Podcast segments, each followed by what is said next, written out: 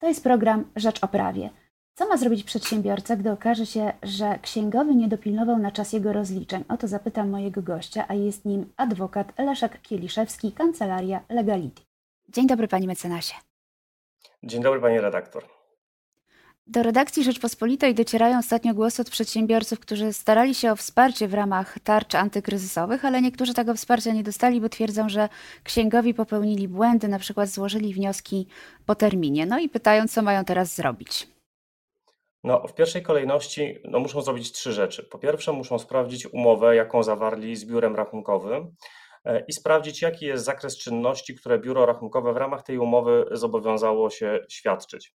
Czy to było tylko prowadzenie ksiąg rachunkowych, przygotowywanie sprawozdawczości do zusu, do Urzędu Skarbowego, czy też w ramach tej umowy biuro rachunkowe zobowiązało się do innych czynności, jak na przykład przygotowywanie wniosków. Jeżeli okaże się, że w ramach tej umowy biuro rachunkowe było zobowiązane do przygotowania takiej dokumentacji, no to kolejnym krokiem jest sprawdzenie, czy ta umowa została wykonana prawidłowo, to znaczy, czy biuro rachunkowe sporządziło ten wniosek w sposób rzetelny, dokładny i na czas. Jeżeli się okaże, że były jakieś nieprawidłowości w sporządzeniu tego wniosku, no to kolejne jest pytanie, z czyjej winy te nieprawidłowości powstały. No bo trzeba mieć świadomość, że biuro rachunkowe sporządza wnioski w oparciu o informacje, które są otrzymane od przedsiębiorcy. Jeżeli więc otrzymał tak, takie biuro rachunkowe otrzymało informacje niepełne od przedsiębiorcy, no to wiadomo, że w tym wniosku będą też te informacje niekompletne. Jeżeli natomiast przedsiębiorca zrobił wszystko jak należy, przekazał cały komplet informacji, a biuro rachunkowe popełniło błędy, no to w przypadku, kiedy po pierwsze z umowy wynika, że miało obowiązek świadczyć taką usługę, obowiązku takiego nie wykonało w sposób prawidłowy i z własnej winy, no to w ten czas taki przedsiębiorca może żądać od takiego biura rachunkowego naprawienia szkody, czyli mówiąc wprost, może żądać, aby biuro rachunkowe zapłaciło to, co taki przedsiębiorca by dostał, gdyby biuro rachunkowe błędu nie popełniło. Mhm.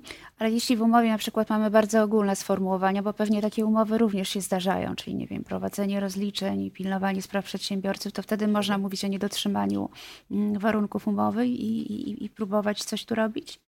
No wtedy nie, no bo czym innym jest prowadzenie ksiąg rachunkowych, a czym innym jest sporządzanie wniosków o dotacje. Jest to zupełnie mm. inny zakres usługi. Natomiast mogą być takie sytuacje, że przedsiębiorca korzystał z usług jakiegoś biura rachunkowego i to biuro rachunkowe prowadziło mu te księgi rachunkowe, przygotowywało sprawozdawczość do zusu.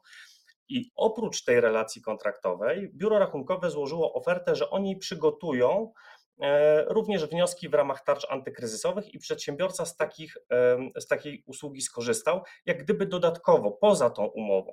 I w ten czas mamy sytuację, kiedy doszło w sposób czy to konkludentny, czy poprzez e-mail, czy ustnie, do zawarcia umowy, w której biuro rachunkowe zobowiązało się niejako oprócz obok tego świadczenia, tej usługi głównej prowadzenia ksiąg rachunkowych do sporządzenia również wniosków o dotacje. W takiej sytuacji mamy do czynienia jak gdyby z, z kolejną umową, w której przedsiębiorca, czyli biuro rachunkowe, zobowiązało się do wykonania usługi polegającej na przygotowywaniu wniosku i to tutaj znowu mamy kolejny element, w którym trzeba sprawdzić, czy to biuro rachunkowe było zobowiązane tylko do przygotowania formularzy, a następnie podpisywał je przedsiębiorca i składał na własne ryzyko i była to czynność techniczna biura rachunkowego, czy też biuro rachunkowe jak gdyby podjęło się wszelkich działań zmierzających do uzyskania dotacji. No i to trzeba wtedy również przeanalizować i jeżeli biuro rachunkowe zobowiązało się do tego szerszego zakresu usług, no to w ten czas będzie ponosiło za to odpowiedzialność, jeżeli popełniło błąd. No dobrze, a jeśli biuro rachunkowe nie składało żadnej oferty przedsiębiorcy, to on zadzwonił do swojej księgowej i powiedział: pani Krysiu, bo tutaj trzeba byłoby jeszcze złożyć wniosek do zusu o umorzenie składek, mogłaby pani przygotować. Pani Krysia ten wniosek przygotowała, ale złożyła po terminie, no i nie ma na to żadnych dowodów, to co teraz? No teraz to można jedynie być mądrym po szkodzie, no bo tak naprawdę jest to umowa, która była ustna.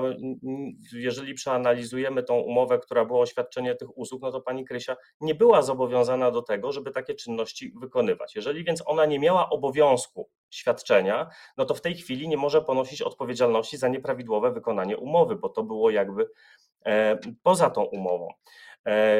Więc no tutaj można być jedynie mądrym po szkodzie i na przyszłość w takich sprawach no troszeczkę inaczej zadbać o swoje interesy i dopełnić formalności, umówić się choćby w formie mailowej, żeby później było jasne, na co się umówiliśmy i jaki jest zakres odpowiedzialności poszczególnych stron. Powiedział pan, że jeśli księgowy rzeczywiście się pomylił i, i doszło do jakiejś szkody po stronie przedsiębiorcy, to biuro rachunkowe powinno zapłacić. No i załóżmy, że mamy taką sytuację i co? Przedsiębiorca powinien, nie wiem, zadzwonić do tego biura, pójść i powiedzieć, że no proszę bardzo, tutaj nie dopilnowaliście jednak państwo, e, musiałem zapłacić zaległe składki i powinniście mi w takim razie zwrócić tyle i tyle, tak?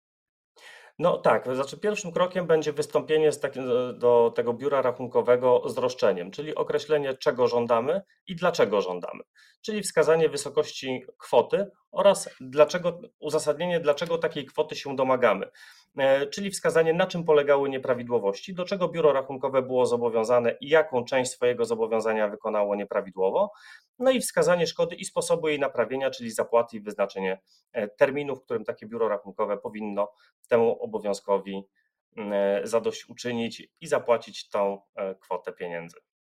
A panie mecenasie, tak już na koniec, bo czasami, czasami często księgowi mają polisoce. Czy one tutaj mogą jakoś pomóc i załatwić sprawę?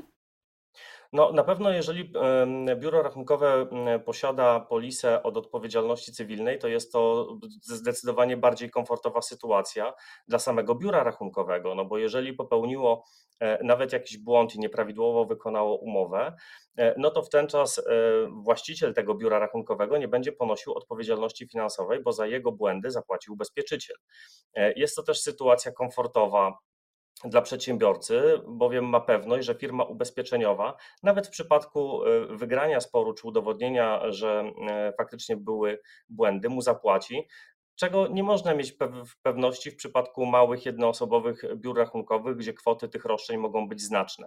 Więc posiadanie polisy O C jest na pewno komfortowe dla samych biur rachunkowych, no i jest też takim, takim bezpieczeństwem dla przedsiębiorcy, że w przypadku tych roszczeń one zostaną zapłacone. Natomiast jeżeli chodzi o samo dochodzenie roszczeń, no to oczywiście zawsze można się zwrócić bezpośrednio do ubezpieczyciela, jednak ubezpieczyciel z racjonalną pewnością również będzie żądał wykazania tej szkody, czyli poprosi o umowę, poprosi o wskazanie, w jaki sposób ta umowa została nieprawidłowo wykonana oraz udokumentowania, jaka szkoda powstała. Nie wystarczy tylko zgłosić się do ubezpieczyciela i powiedzieć, że mamy takie roszczenie, tylko należy je również udokumentować, więc tutaj niezależnie od tego, czy zwracamy się bezpośrednio do biura rachunkowego, czy do ubezpieczyciela, no to ta ścieżka wykazania tej szkody będzie taka sama. Czyli gdybyśmy mieli coś radzić przedsiębiorcom tak na przyszłość, to powinni zanim podpiszą umowę z biurem sprawdzić, czy ma polisa, jak już cokolwiek zlecają, to zawsze mieć na to dowody, czyli najlepiej na piśmie. To znaczy tak, no jeżeli można coś polecić, no to zawieranie umów w formie pisemnej i zawieranie takich umów w formie ustnej tylko wtedy, jeżeli one nie są istotne. To znaczy, jeżeli ktoś mi świadczy usługę i ja wiem, że jeżeli on jej wykona, nie wykona jej prawidłowo, to tak naprawdę nic wielkiego się nie stanie, no to mogę sobie pozwolić na to, żeby tą umowę zawrzeć w formie ustnej. Natomiast jeżeli sprawa jest nieco poważniejsza i skutki niewykonania tej umowy mogą być dotkliwe, no to lepiej się zabezpieczyć i to udokumentować właśnie po to, żeby móc później ustalić, do czego strony się zobowiązały i na co się umówiły, a w konsekwencji tego ustalić, czy umowa została wykonana prawidłowo, czy nie.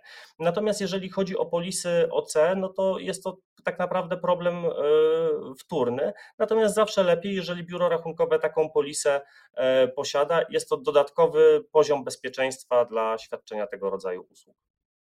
Serdecznie dziękuję panu za rozmowę. Mam nadzieję, że rozwiał pan wątpliwości wielu przedsiębiorców. Państwu również dziękuję za uwagę. Moim gościem był adwokat Leszek Kieliszewski. Dziękuję bardzo.